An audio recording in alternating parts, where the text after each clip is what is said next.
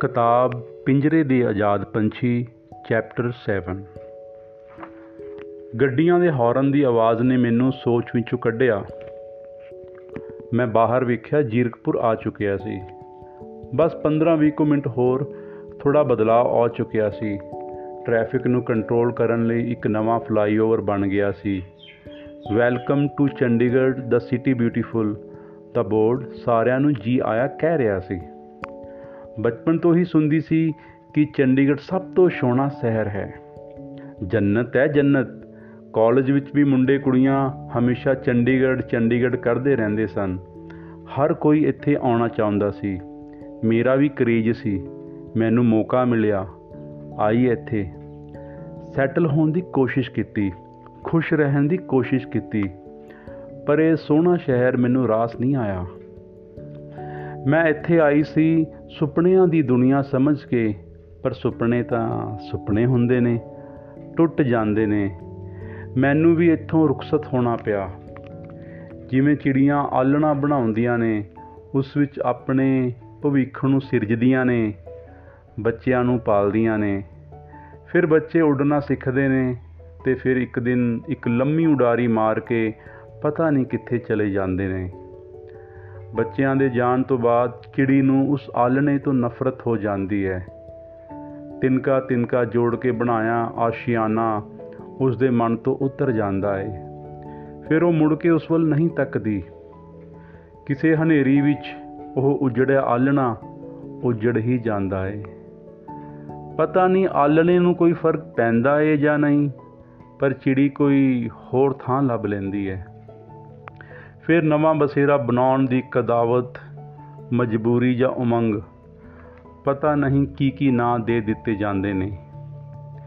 ਮੈਂ ਵੀ ਆਪਣੇ ਆਲਣੇ ਨੂੰ ਨਹੀਂ ਸੀ ਛੱਡਣਾ ਚਾਹੁੰਦੀ। ਬੜੀ ਕੋਸ਼ਿਸ਼ ਕੀਤੀ। ਮੀਂਹ ਕਣੀ ਹਨੇਰੀ ਤੋਂ ਇਸ ਨੂੰ ਬਚਾਉਣ ਲਈ। ਪਰ ਹਾਲਤ ਤੇ ਹਾਲਾਤ, ਦੋਹਾਂ ਨੇ ਮੇਰੇ ਵਾਸਤੇ ਆਰ ਜਾਂ ਪਾਰ ਦੀ ਲੜਾਈ ਲੜਨ ਤੋਂ ਇਲਾਵਾ ਕੋਈ ਹੋਰ ਰਸਤਾ ਛੱਡਿਆ ਹੀ ਨਹੀਂ ਸੀ।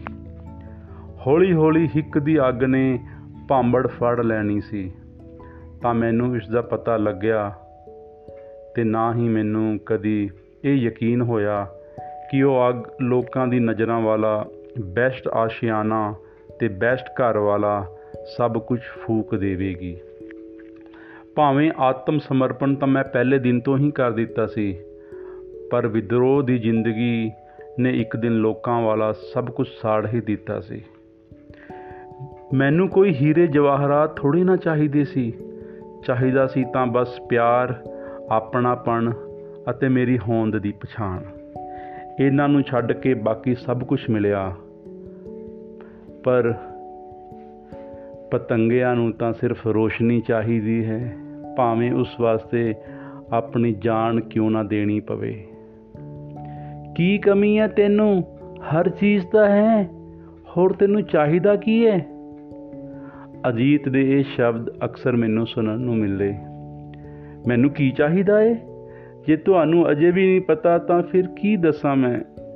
ਮੇਰਾ ਰੋਣਾ ਕੁਰਲਾਉਂਦਾ ਦਿਲ ਜੇਕਰ ਤੁਹਾਨੂੰ ਦਿਸਦਾ ਹੀ ਨਹੀਂ, ਤਾਂ ਮੈਂ ਕਰਾਂ ਤਾਂ ਕੀ ਕਰਾਂ?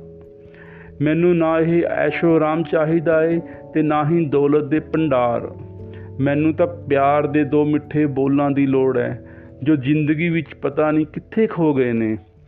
ਜੋ ਤੁਹਾਡੀ ਨਜ਼ਰਾਂ 'ਚ, ਤੁਹਾਡੀ ਜ਼ਿੰਦਗੀ ਵਿੱਚ ਮੇਰੀ ਕੋਈ ਅਹਿਮੀਅਤ ਹੀ ਨਹੀਂ, ਮੇਰੇ ਅਰਮਾਨਾਂ ਖਾਹਿਸ਼ਾਂ ਦੀ ਕੋਈ ਕਦਰ ਹੀ ਨਹੀਂ, ਤਾਂ ਹੁਣ ਕੀ ਕਹਿ ਸਕਦੀ ਹਾਂ ਮੈਂ ਤੁਹਾਨੂੰ? ਪਿਆਰ ਦੇ ਬੋਲ, ਕਿਹੜੀ ਮੈਂ ਤੈਨੂੰ ਕੋਈ ਗੋਲੀ ਮਾਰ ਦਿੱਤੀ ਹੈ ਗੋਲੀ ਦੀ ਲੋੜ ਨਹੀਂ, ਤੁਹਾਡੀਆਂ ਗੱਲਾਂ ਹੀ ਕਾਫੀ ਨੇ ਮੈਨੂੰ ਜ਼ਖਮੀ ਕਰਨ ਵਾਸਤੇ। ਪਤਾ ਨਹੀਂ ਤੈਨੂੰ ਹੋਇਆ ਕੀ ਹੈ ਮੈਨੂੰ ਨਾ ਤੂੰ ਸਮਝ ਆਉਂਦੀ ਹੈ ਤੇ ਨਾ ਹੀ ਤੇਰੀਆਂ ਇਹ ਗੱਲਾਂ। ਉਹ ਚਲਾ ਜਾਂਦਾ ਤੇ ਮੈਂ ਘਰੇ ਬੈਠੀ ਫੇਰ ਆਪਣੇ ਦੁੱਖਾਂ, ਪੀੜਾ ਹਾਲਾਤਾਂ ਬਾਰੇ ਸੋਚ-ਸੋਚ ਕੇ ਪਾਗਲ ਬਣ ਜਾਂਦੀ। ਦਿਲ ਹੌਲੀ-ਹੌਲੀ ਵਿਦਰੋਹੀ ਬਣ ਰਿਹਾ ਸੀ। ਹੋਰ ਸਹਿਨ ਨਹੀਂ ਹੋ ਰਿਹਾ ਸੀ। ਕਈ ਵਾਰ ਕੋਸ਼ਿਸ਼ ਕਰਕੇ ਵੇਖ ਲਈ ਸੀ, ਪਰ ਉਸ ਤੇ ਕੋਈ ਅਸਰ ਨਾ ਹੁੰਦਾ। ਸੁਭਾਅ ਦਾ ਉੱਕਾ ਵੀ ਬਦਲਾ ਨਾ ਆਉਂਦਾ। ਸਗੋਂ ਉਲਟਾ ਮੇਰੇ ਨਾਲ ਹੋਰ ਵੀ ਗਰਮ ਹੋ ਕੇ ਗੱਲ ਹੁੰਦੀ। ਸਿਰਫ ਗੱਲ ਹੀ ਨਹੀਂ, ਕੁੱਟਮਾਰ ਵੀ ਹੋ ਜਾਂਦੀ। ਕਦੇ ਕਦੇ ਪਰ ਉੱਪਰੋਂ ਮੰਮੀ ਜੀ ਕਹਿ ਦਿੰਦੇ, ਐਨਾ ਤਾਂ ਚੱਲਦਾ ਹੀ ਐ। ਘਰ ਵਿੱਚ ਜੇ ਘਰ ਵਾਲੇ ਨੇ ਦੋ ਚਪੇੜਾਂ ਮਾਰ ਵੀ ਲਈਆਂ, ਤਾਂ ਕੀ ਹੋਇਆ? ਕੋਈ ਵੱਡੀ ਗੱਲ ਨਹੀਂ। ਪਰ ਮੇਰੇ ਵਾਸਤੇ ਤਾਂ ਇਹ ਵੱਡੀ ਗੱਲ ਸੀ। ਤਣਾਅ ਹੁੰਦਾ ਹੈ ਤਾਂ ਡਿਪਰੈਸ਼ਨ ਦੀਆਂ ਗੋਲੀਆਂ ਖਾ ਲੈਂਦੀ। ਨੀਂਦ ਨਹੀਂ ਆਉਂਦੀ ਤੇ ਰਾਤਾਂ ਜਾਗਦੀਆਂ ਅੱਖਾਂ ਵਿੱਚ ਨਿਕਲ ਜਾਂਦੀਆਂ। ਹਰ ਰੋਜ਼ ਦਾ ਕਲੇਸ਼ ਖਾਰੇ ਪਾਣੀ ਵਾਂਗ ਮੇਰੀ ਰੂਹ ਨੂੰ ਖੋਰ ਰਿਹਾ ਹੁੰਦਾ ਸੀ। ਛੋਟੀਆਂ ਛੋਟੀਆਂ ਖਾਹਿਸ਼ਾਂ, ਖੁਸ਼ੀਆਂ ਮੈਥੋਂ ਦੂਰ ਸਨ। ਮੈਨੂੰ ਵੀ ਖੁਸ਼ ਰਹਿਣ ਨੂੰ ਦਿਲ ਕਰਦਾ ਸੀ। ਨੱਚਣ ਤੇ ਟੱਪਣ, ਹੱਸਣ ਤੇ ਰੁੱਸਣ ਨੂੰ ਜੀ ਕਰਦਾ ਸੀ। ਪਰ ਇਕੱਲੇ ਤਾਂ ਇਹ ਸਭ ਕੁਝ ਮੁਮਕਿਨ ਨਹੀਂ ਸੀ ਨਾ। ਜੇਕਰ ਮੁਮਕਿਨ ਹੁੰਦਾ ਤਾਂ ਕਿੰਨੀ ਦੇਰ ਵਾਸਤੇ?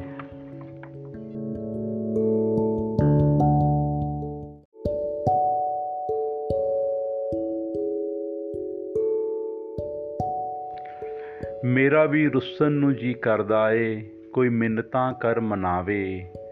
ਅੱਗੇ ਪਿੱਛੇ ਮਾਰ ਕੇ ਗੇੜੀ, ਕੋਈ ਮੁੜ ਮੁੜ ਤਰਲੇ ਪਾਵੇ। ਮੈਂ ਵੀ ਬੈਠਾ ਕੋਪ ਭਵਨ ਵਿੱਚ, ਗੁੱਸੇ 'ਚ ਵਾਲ ਖਿਲਾਰੇ। ਚੇਤੇ ਕਰ ਫਿਰ ਬਾਤ ਪੁਰਾਣੀ, ਕੋਈ ਆਪਣੇ ਵਚਨ ਨਿਭਾਵੇ। ਉਡੀਕ ਮੇਰੀ 'ਚ ਥੱਕੀਆਂ ਅੱਖਾਂ। ਉਡੀਕ ਮੇਰੀ ਵਿੱਚ ਥੱਕੀਆਂ ਅੱਖਾਂ, ਭਰ ਭਰ ਨੀਰ ਬਹਾਵੇ। ਬੱਦਲਾਂ ਵਿੱਚੋਂ ਕੱਢ ਚੰਨ ਨੂੰ ਕੋਈ ਚੋਖੀ ਈਦ ਮਨਾਵੇ। ਨੀਂਦ ਵਿਚਾਰੀ ਮੈਥੋਂ ਰੁੱਸੀ ਨੀਂਦ ਵਿਚਾਰੀ ਮੈਥੋਂ ਰੁੱਸੀ, ਕੋਈ ਲੋਰੀ ਗਾ ਮਨਾਵੇ। ਝੂਠੇ ਸੱਚੇ ਸੁਪਨਿਆਂ ਦੀ ਝੀਲ 'ਚ, ਕੋਈ ਮੇਰੇ ਨਾਲ ਤਾਰੀਆਂ ਲਾਵੇ। ਸੁੱਕੀ ਧਰਤੀ ਕਿੱਕਰ ਉੱਗੇ, ਕੰਡਿਆਂ ਦਾ ਖੇਤ ਖਿਲਾਰੇ। ਚਲਾ ਕੇ ਇਸ਼ਕ ਪਾਉਣ ਦੀ ਚੱਕੀ, ਕੋਈ ਹਰਿਆਵਲ ਦਿਲ 'ਚ ਉਸਾਰੇ। ਇਸ਼ਕ ਦੀ ਪੱਠੀ ਸੁਲਗ ਸੁਲਗ ਕੇ, ਮੌਤ ਦੀ ਭਾਂਬੜ ਪਾਵੇ। ਲਿਆ ਕੇ ਇਸ਼ਕ ਦਾ ਮਿੱਠਾ ਪਾਣੀ। ਲਿਆ ਕੇ ਇਸ਼ਕ ਦਾ ਮਿੱਠਾ ਪਾਣੀ ਕੋਈ ਦਿਲ ਨੂੰ ਠੰਡਕ ਪਾਵੇ। ਚੰਦਰੀ ਜਾਨ ਹਲਕ 'ਚ ਅਟਕੀ, ਕੋਈ ਪਾਣੀ ਘੁੱਟ ਪਿਆਵੇ। ਚੰਦਰੀ ਜਾਨ ਹਲਕ 'ਚ ਅਟਕੀ, ਕੋਈ ਪਾਣੀ ਘੁੱਟ ਪਿਆਵੇ। ਚਿਨਾਬ ਦਰਿਆ ਦੀ ਮੌਤ ਨੂੰ ਜਿੱਤ ਕੇ ਬੇੜਾ ਪਾਰ ਲਗਾਵੇ। ਮੇਰਾ ਵੀ ਰੁੱਸਨ ਨੂੰ ਜੀ ਕਰਦਾ ਏ, ਕੋਈ ਮਿੰਨਤਾਂ ਕਰ ਮਨਾਵੇ। ਅੱਗੇ ਪਿੱਛੇ ਮਾਰ ਕੇ ਗੇੜੀ, ਕੋਈ ਮੁੜ ਮੁੜ ਤਰਲੇ ਪਾਵੇ।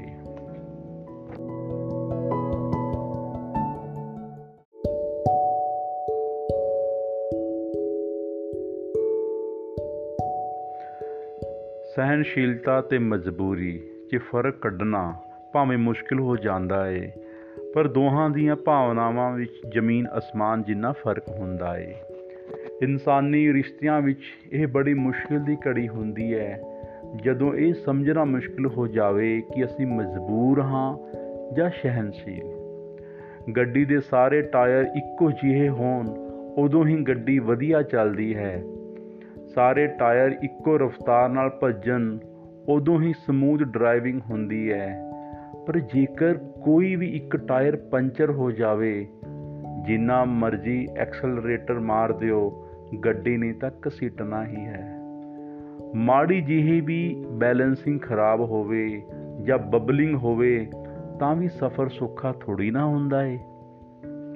ਰਿਸ਼ਤਿਆਂ ਵਿੱਚ ਵੀ ਜਦੋਂ ਦੋਹਾਂ ਵਿੱਚ ਇੱਕ ਜਣਾ ਹਉਮੈ ਵਾਲਾ ਹੋ ਕੇ ਤੇ ਦੂਜਾ ਨਰਮ ਇੱਕ ਜ਼ਿੰਦਗੀ ਨੂੰ ਕੋਈ ਵੀ ਸਮਝੌਤਾ ਕਰਕੇ ਚਲਾਉਣਾ ਚਾਹੁੰਦਾ ਹੋਵੇ ਤੇ ਦੂਜਾ ਪਹਿਲੇ ਨੂੰ ਹਮੇਸ਼ਾ ਥੱਲੇ ਹੀ ਲਾਉਣ ਦੀ ਕੋਸ਼ਿਸ਼ ਕਰੇ, ਤਾਂ ਜ਼ਿੰਦਗੀ ਦੀ ਗੱਡੀ ਹਾਈਵੇ ਤੇ ਰੇਸ ਲਾਉਂਦੀ ਹੋਈ ਰੁਕ ਜਾਂਦੀ ਹੈ।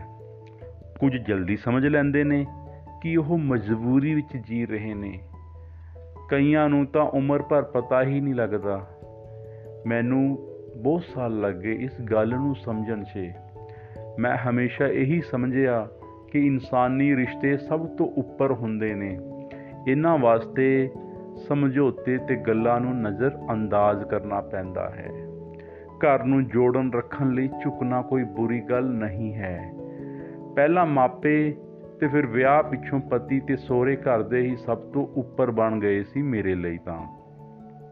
ਸਾਰਿਆਂ ਦੀ ਖੁਸ਼ੀ ਮੇਰੀ ਖੁਦ ਦੀ ਖੁਸ਼ੀ ਤੋਂ ਉੱਪਰ ਸੀ। ਉਹਨਾਂ ਦੀ ਹਰ ਗੱਲ ਹਰ ਖਾਹਿਸ਼ ਸਰ ਮੱਥੇ ਤੇ ਸੀ। ਕਦੇ ਕੋਈ ਸ਼ਿਕਾਇਤ ਨਾ ਕੀਤੀ ਸੀ। ਆਪਣੇ ਭਾਣੇ ਵਿੱਚ ਖੁਸ਼ੀ। ਹਰ ਇੱਕ ਜਣੇ ਦੀਆਂ ਜ਼ਰੂਰਤਾਂ ਦਾ ਖਿਆਲ ਰੱਖਦੀ ਹੁੰਦੀ। ਚਾਹੇ ਦਿਓਰ ਹੋਵੇ ਜਾਂ ਨੰਦ, ਸੱਸ ਨੂੰ ਆਪਣੀ ਸਗੀ ਮਾਂ ਵਰਗਾ ਸਤਕਾਰ ਦਿੱਤਾ, ਪਰ ਉਹਨਾਂ ਵੱਲੋਂ ਬਦਲੇ ਵਿੱਚ ਪਿਆਰ ਨਾ ਮਿਲਦਾ। ਮੈਂ ਇਹ ਸਮਝ ਕੇ ਦਿਲ ਨੂੰ ਸਮਝਾ ਲੈਂਦੀ ਕਿ ਇਹਨਾਂ ਦੀ ਜ਼ੁਬਾਨ ਭਾਵੇਂ ਕੋੜੀ ਹੈ ਪਰ ਉਹ ਦਿਲ ਤੋਂ ਸਾਫ਼ ਨੇ। ਪਰ ਹਰ ਵੇਲੇ ਕੋੜੀਆਂ ਤੇ ਚੁਭਵੀਆਂ ਗੱਲਾਂ ਸੁਣ ਸੁਣ ਕੇ ਦਿਲ ਬੜਾ ਦੁਖਦਾ। ਮੇਰੀ ਹਰ ਇੱਕ ਗੱਲ ਦਾ ਜਵਾਬ ਤਾਨਿਆਂ ਨਾਲ ਦਿੱਤਾ ਜਾਂਦਾ। ਤੂੰ ਮੇਰੀ ਵਰਗੀ ਨਹੀਂ, ਮੇਰੇ ਦੋਸਤਾਂ ਵਰਗੀ ਨਹੀਂ। ਜਦੋਂ ਮੈਂ ਆਪਣੇ ਦੋਸਤਾਂ ਨਾਲ ਹੁੰਦਾ ਹਾਂ, ਜੇ ਕੋਈ ਤੇਰੇ ਬਾਰੇ ਕੁਝ ਪੁੱਛ ਲਵੇ, ਤਾਂ ਮੈਨੂੰ ਗੱਲ ਟਲਣੀ ਪੈਂਦੀ ਹੈ। ਮੈਂ ਕੀ ਦੱਸਾਂ ਤੇਰੇ ਬਾਰੇ ਉਹਨਾਂ ਨੂੰ?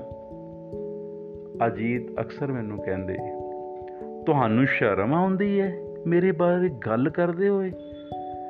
ਅਜੀਤ ਦੀਆਂ ਗੱਲਾਂ ਸੁਣ ਕੇ ਮੈਂ ਹੱਕੀ ਬੱਕੀ ਹੋ ਜਾਂਦੀ, ਸਾਹ ਹਲਕ 'ਚ ਅਟਕ ਜਾਂਦੇ। ਤੁਸੀਂ ਮੇਰੇ ਬਾਰੇ ਗੱਲ ਕਿਉਂ ਨਹੀਂ ਕਰਦੇ? ਮੇਰੀ ਵੀ ਤਾਂ ਕੁਝ ਪਛਾਣ ਹੈ ਨਾ। ਮੇਰੀ ਪੜ੍ਹਾਈ ਲਿਖਾਈ, ਮੇਰੀਆਂ ਉਪਲਬਧੀਆਂ, ਘਰ ਦੇ ਕੰਮਾਂ 'ਚ ਨਿਪੁੰਨਤਾ, ਮਿਲਵਰਤਨ ਸੁਭਾਅ। ਵਿਆਹ ਤੋਂ ਪਹਿਲਾਂ ਤਾਂ ਤੁਹਾਨੂੰ ਸਭ ਤੋਂ ਵੱਡੀਆਂ ਲੱਗਦੀਆਂ ਸੀ। ਪਰ ਹੁਣ ਕੀ ਹੋਇਆ? ਤੁਹਾਡੀ ਨਜ਼ਰ ਵਿੱਚ ਇਹਨਾਂ ਸਾਰਿਆਂ ਦੀ ਕੋਈ ਵੈਲਿਊ ਨਹੀਂ? ਕਿ ਮੈਂ ਬਿਲਕੁਲ ਜ਼ੀਰੋ ਹਾਂ ਤੁਹਾਡੀ ਨਜ਼ਰ ਵਿੱਚ? ਐਨਾ ਤਾਂ ਅੱਜਕੱਲ ਸਾਰੇ ਹੀ ਹਾਸਲ ਕਰ ਲੈਂਦੇ ਨੇ। ਮੇਰੇ ਘਰਦਿਆਂ ਨਾਲ ਤੇਰੀ ਨਹੀਂ ਬੰਦੀ ਹਮੇਸ਼ਾ ਤੈਨੂੰ ਦਿੱਕਤ ਰਹਿੰਦੀ ਆ ਉਹਨਾਂ ਤੋਂ ਕਿ ਚੱਟਾ ਮੈਂ ਤੇਰੀਆਂ ਉਪਲਬਧੀਆਂ ਨੂੰ? ਦਿਲ ਤਾਂ ਕੱਢ ਕੇ ਰੱਖ ਦਿੱਤਾ ਹੈ ਮੈਂ ਸਾਰਿਆਂ ਵਾਸਤੇ। ਕੀ ਕੀ ਹੁਣ ਮੈਂ ਆਪਣੀ ਜਾਨ ਵੀ ਕੱਢ ਕੇ ਵਿਖਾਵਾਂ ਤੁਹਾਨੂੰ? ਕਿ ਮੇਰੇ ਸਮਰਪਣ ਤੇ ਮੇਰੀ ਸੇਵਾ ਨੂੰ ਤੁਸੀਂ ਕੁਝ ਵੀ ਨਹੀਂ ਮੰਨਦੇ? ਮੈਂ ਰੋਣ ਹੱਕੀ, ਅਜੀਤ ਦੇ ਮੂੰਹ ਵੱਲ ਤੱਕਦੀ ਰਹਿੰਦੀ। ਪਰ ਉਹ ਹਮੇਸ਼ਾ ਵਾਂਗ ਕੁਝ ਨਾ ਕਹਿੰਦੇ, ਉਹਨਾਂ ਤੇ ਕੋਈ ਅਸਰ ਨਾ ਹੁੰਦਾ। ਉਹ ਫਿਰ ਆਪਣੇ ਫੋਨ ਜਾਂ ਲੈਪਟਾਪ ਵਿੱਚ ਬਿਜ਼ੀ ਹੋ ਜਾਂਦੇ ਤੇ ਮੈਂ ਫਿਰ ਹੌਂਕੇ ਭਰਦੀ ਆਪਣੀ ਕਿਸਮਤ ਬਾਰੇ ਸੋਚਦੀ ਰਹਿੰਦੀ। ਬਸ ਸੋਚਦੀ ਰਹਿੰਦੀ, ਬੋਲ ਕੇ ਵੀ ਕਿਹੜਾ ਕੁਝ ਮਿਲ ਗਿਆ ਸੀ। ਅਜੀਤ ਵਿੱਚ ਜਿਹੜਾ ਮੈਂ ਆਪਣਾ ਪਿਆਰ ਤੇ ਸਰਤਾਜ ਵੇਖਿਆ ਸੀ, ਉਹ ਤੋਂ, ਉਹ ਤਾਂ ਕਦੋਂ ਦਾ ਉੱਡ ਗਿਆ ਸੀ। ਉੱਚੀ ਬੋਲ ਕੇ ਹੁਣ ਕੀ ਮਿਲਣਾ? ਉੱਚੀ ਬੋਲ ਕੇ ਹੁਣ ਕੀ ਮਿਲਣਾ? ਜਦੋਂ ਤੁਰ ਗਿਆ ਯਾਰ ਬਹਾਰਾਂ ਨੂੰ, ਚੁੱਪ ਚੁਪੀਤੇ ਅਸਾਂ ਡੁੱਬ ਜਾਣਾ ਏ, ਕੋਈ ਫ਼ਰਕ ਨਾ ਪੈਣਾ ਦਰਿਆਵਾਂ ਨੂੰ। ਅਜੀਤ ਰੋਜ਼ ਸਵੇਰੇ ਮੈਨੂੰ ਇੱਕ ਪੇਪਰ ਤੇ ਸਾਰੇ ਦਿਨ ਵਿੱਚ ਜੋ ਜੋ ਕੰਮ ਮੈਨੂੰ ਕਰਨੇ ਹੁੰਦੇ ਸੀ, ਲਿਖ ਕੇ ਦੇ ਜਾਂਦੇ। ਰਾਤ ਨੂੰ ਮੇਰੇ ਤੋਂ ਉਹਨਾਂ ਚੀਜ਼ਾਂ ਬਾਰੇ ਪੁੱਛਦੇ ਜੋ ਪੇਪਰ ਤੇ ਲਿਖੀਆਂ ਹੁੰਦੀਆਂ ਸਨ। ਪੇਪਰ ਤੇ ਪੈਨ ਨਾਲ ਟਿਕ ਮਾਰੀ ਜਾਂਦੇ। ਜਿਹੜਾ ਜਿਹੜਾ ਮੈਂ ਨਿਬੇੜ ਦਿੱਤਾ ਹੁੰਦਾ, ਪਰ ਜੋ ਕੰਮ ਮੈਂ ਭੁੱਲ ਜਾਂਦੀ ਜਾਂ ਮੈਂ ਕਰ ਨਾ ਪਾਉਂਦੀ, ਉਸ ਤੇ ਵੱਡੇ ਵੱਡੇ ਲੈਕਚਰ ਦਿੰਦੇ। ਅੱਧਾ ਅੱਧਾ ਘੰਟਾ ਲੰਘ ਜਾਂਦਾ। ਮੇਰੇ ਵੱਲ ਇਸ਼ਾਰਾ ਕਰਦੇ ਰਹਿੰਦੇ ਕਿ ਤੈਂ ਇਹ ਨਹੀਂ ਕੀਤਾ, ਉਹ ਨਹੀਂ ਕੀਤਾ, ਤੂੰ ਐਵੇਂ, ਤੂੰ ਉਵੇਂ। ਮੈਂ ਮੂੰਹ ਹੀਠਾਂ ਕਰਕੇ ਬਸ ਸੁਣੀ ਜਾਂਦੀ, ਬਸ ਅੰਦਰ ਹੀ ਅੰਦਰ ਇਕੱਠੀ ਹੋਈ ਜਾਂਦੀ।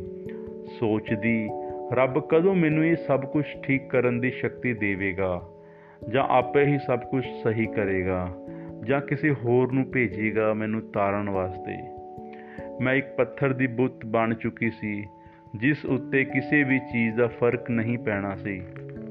ਪਰ ਕੀ ਕੋਈ ਭਗਵਾਨ ਸ਼੍ਰੀ ਰਾਮ ਵਾਂਗ ਪੱਥਰ ਬਣੀ ਅਹਿਲਿਆ ਨੂੰ ਸ਼ਰਾਬ ਤੋਂ ਮੁਕਤੀ ਦੇਣ ਵਾਲਾ ਮੇਰੇ ਕੋਲ ਵੀ ਆਵੇਗਾ? ਜੋ ਮੇਰਾ ਵੀ ਬੇੜਾ ਪਾਰ ਕਰ ਦੇਵੇਗਾ, ਦੁੱਖਾਂ ਦਰਦਾਂ ਦੇ ਬਵੰਡਰ ਤੋਂ ਬਾਹਰ ਕੱਢ ਦੇਵੇਗਾ। ਮੈਂ ਪਿਆਰ ਨੂੰ ਬਸ ਆਪਣੇ ਆਪ ਤੋਂ ਅਜੀਹੇ, ਉਲਟੇ ਸਿੱਧੇ ਸਵਾਲ ਕਰਦੇ ਰਹਿੰਦੀ ਸੀ। ਜਿਵੇਂ ਰੂਹ ਜੇਕਰ ਰਜ਼ਾਈ ਜਾਂ ਤਲਾਈ 'ਚ ਬਹੁਤ ਚਿਰਾਂ ਨਾਲ ਭਰੀ ਹੋਵੇ, ਹੌਲੀ-ਹੌਲੀ ਨਿੱਗ ਦੇਣਾ ਬੰਦ ਕਰ ਦਿੰਦੀ ਹੈ। ਉਸ ਦਾ ਲੋਗੜ ਬਣ ਜਾਂਦਾ ਹੈ। ਉਹ ਇਕੱਠੀ ਹੋਈ ਰੂਹ ਨੂੰ ਜਦੋਂ ਤੱਕ ਪਿੰਜਿਆ ਨਹੀਂ ਜਾਂਦਾ, ਉਦੋਂ ਤੱਕ ਮੁੜ ਰੇਸ਼ਾਂ 'ਚ ਨਿੱਗ ਵਾਪਸ ਨਹੀਂ ਆਉਂਦੀ। ਜਦੋਂ ਲੋਗੜ ਨੂੰ ਮਸ਼ੀਨ 'ਚ ਪਾ ਕੇ ਪੀਂਜੀਏ, ਇੱਕ ਇੱਕ ਇੱਕ ਨਵੀਂ ਰੂਹ ਨਿਖਰ ਆਉਂਦੀ ਹੈ।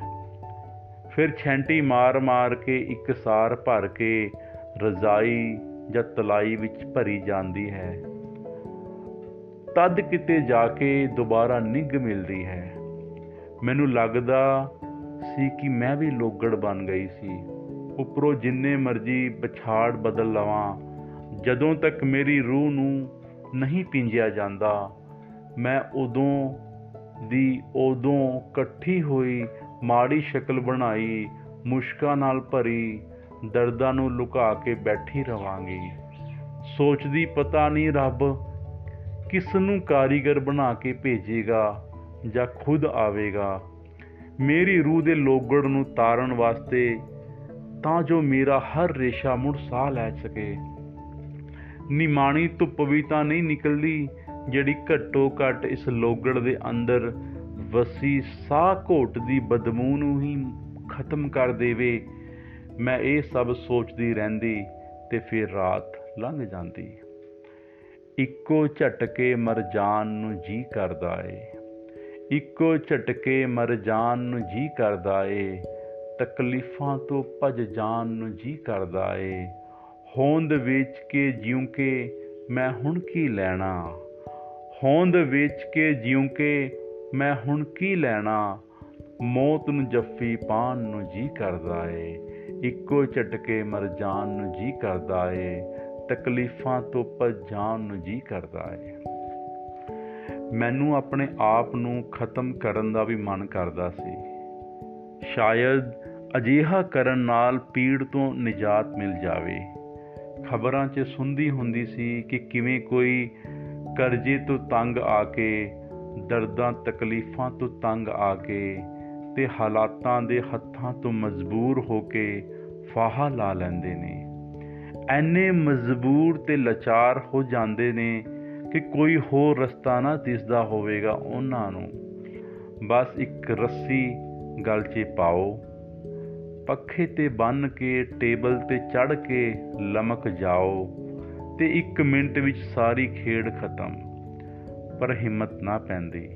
ਦਿਨ ਓਵੇਂ ਹੀ ਲੰਘਦੇ ਜਾਂਦੇ, ਰਾਤਾਂ ਓਵੇਂ ਹੀ ਕੱਟਦੀਆਂ ਜਾਂਦਾ, ਜਾਂਦੀਆਂ।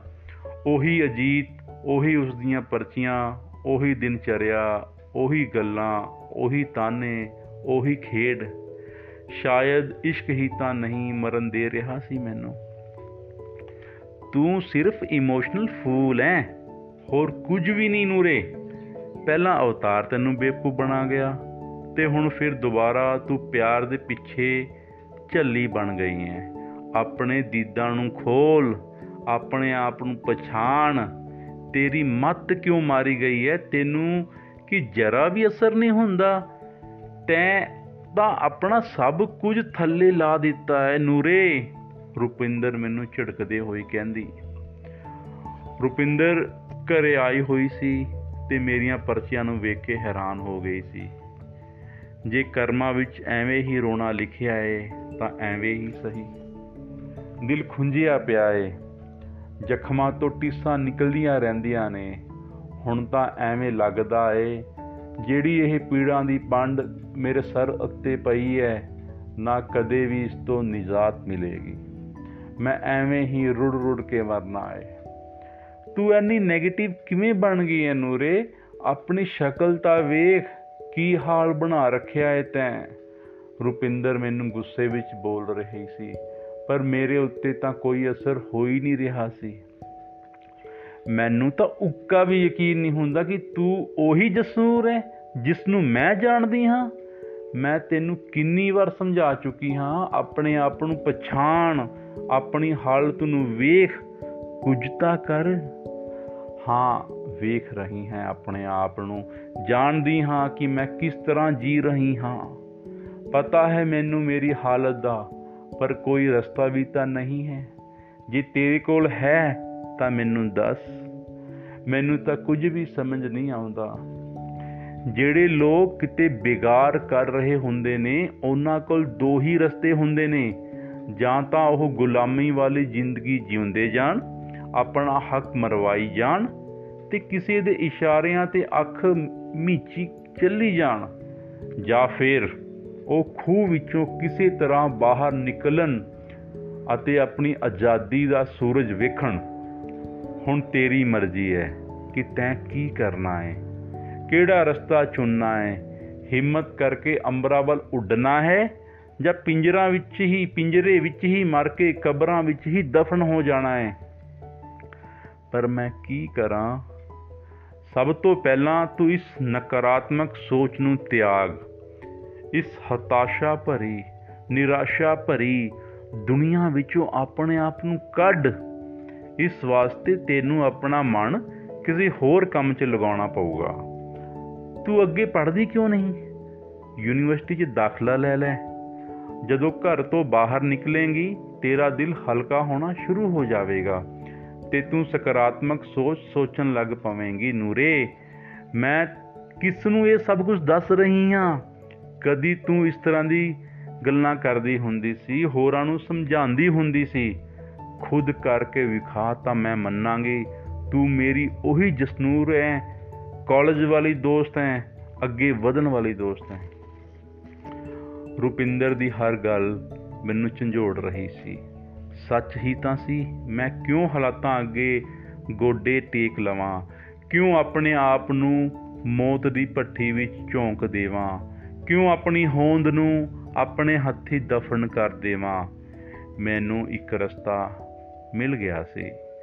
ਮੈਂ ਆਪਣੇ ਆਪ ਨੂੰ ਉਸ ਦੁਨੀਆ ਵਿੱਚੋਂ ਬਾਹਰ ਕੱਢਣਾ ਸੀ।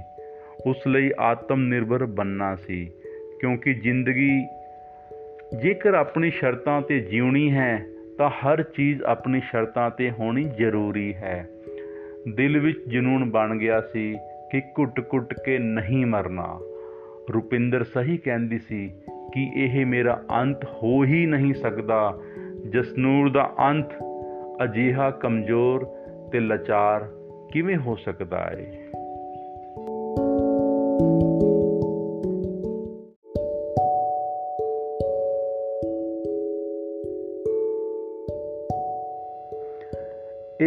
ਇਹ ਮੇਰਾ ਅੰਤ ਨਹੀਂ, ਅੰਤ ਤਾਂ ਕਿਸੇ ਕਹਾਣੀ ਦਾ ਹੁੰਦਾ ਏ। ਛੱਪੜਾਂ ਵਿੱਚ ਸੜਦੇ ਪਾਣੀ ਦਾ ਹੁੰਦਾ ਏ। ਨਾ ਮੈਂ ਹਾਂ ਕੋਈ ਰਾਤ ਜਿਹੜੀ ਸਵੇਰ ਆਉਣ ਤੇ ਮੁੱਕ ਜਾਂਦੀ ਹੈ। ਨਾ ਮੈਂ ਹਾਂ ਕੋਈ ਰਾਤ ਜਿਹੜੀ ਸਵੇਰ ਆਉਣ ਤੇ ਮੁੱਕ ਜਾਂਦੀ ਹੈ। ਨਾ ਹਾਂ ਕੋਈ ਇੱਕ ਤਰਫੀ ਬਾਤ ਲਫ਼ਜ਼ਾਂ ਦੀ ਥੋੜ ਨਾਲ ਜੋ ਸੁੱਕ ਜਾਂਦੀ ਹੈ। ਮੈਂ ਕੋਈ ਤੀਰ ਤਾਂ ਨਹੀਂ, ਮੈਂ ਕੋਈ ਤੀਰ ਤਾਂ ਨਹੀਂ ਜਿਹੜਾ ਇੱਕ ਵਾਰ ਨਿਕਲ ਕੇ ਵਾਪਸ ਨਹੀਂ ਆਵੇਗਾ, ਨਾ ਹਾਂ ਕੋਈ ਢੀਠ ਮੌਸਮ ਜੋ ਕਦੇ ਬਦਲ ਕੇ ਨਹੀਂ ਆਵੇਗਾ।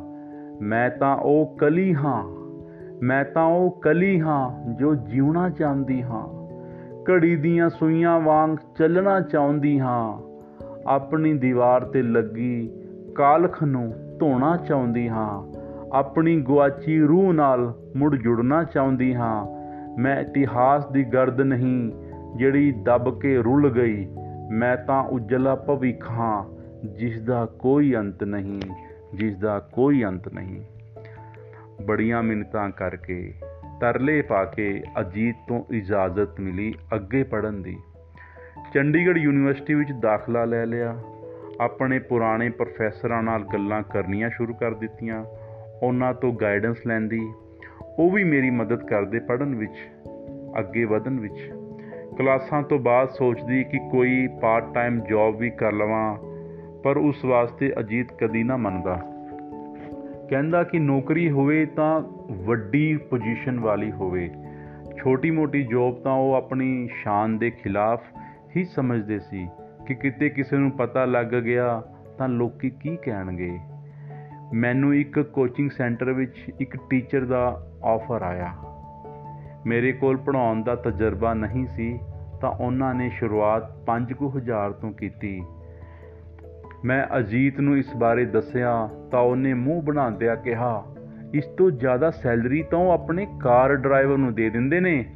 ਉਸ ਦੇ ਤਾਨੇ ਸੁਣ ਕੇ ਵੀ ਮੈਂ ਨਿਸ਼ਚੈ ਕਰਕੇ ਕੋਚਿੰਗ ਸੈਂਟਰ ਜੁਆਇਨ ਕਰ ਲਿਆ। ਰੂਟੀਨ ਸਾਰੀ ਸੈੱਟ ਕਰ ਲਈ ਸੀ। ਸਵੇਰੇ ਜਲਦੀ ਉੱਠਦੀ, ਘਰ ਦਾ ਕੰਮ ਨਵੇੜ ਕੇ ਅਜੀਤ ਨੂੰ ਤੋਰਨ ਤੋਂ ਬਾਅਦ ਯੂਨੀਵਰਸਿਟੀ ਜਾਂਦੀ, ਕਲਾਸਾਂ ਲਾਉਂਦੀ, ਕੋਚਿੰਗ ਸੈਂਟਰ ਜਾਂਦੀ।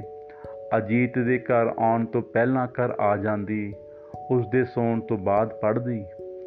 ਉਸ ਦੀਆਂ ਝਿੜਕਾਂ, ਤਾਨੇ, ਗੁੱਸਾ ਪਹਿਲਾਂ ਵਾਂਗ ਹੀ ਚੱਲਦਾ ਰਹਿੰਦਾ, ਪਰ ਮੇਰੇ ਉੱਤੇ ਕੋਈ ਖਾਸ ਅਸਰ ਨਾ ਹੁੰਦਾ।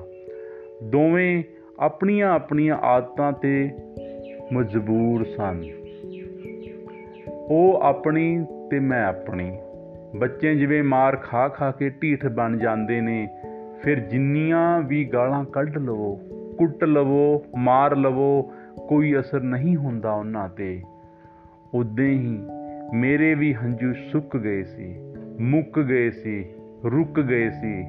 ਮੈਂ ਆਪਣੇ ਅੰਦਰ ਇੱਕ ਨਵੀਂ ਤਾਕਤ ਮਹਿਸੂਸ ਕਰਨ ਲੱਗ ਪਈ ਸੀ। ਸ਼ਾਇਦ ਮੈਂ ਆਪਣੇ ਆਪ ਨੂੰ ਸਮਝਾਉਣ ਵਿੱਚ ਸਫਲ ਹੁੰਦੀ ਜਾ ਰਹੀ ਸੀ। ਸਾਨੂੰ ਸਾਡੇ ਹਾਲ ਤੇ ਛੱਡ ਸੱਜਣਾ।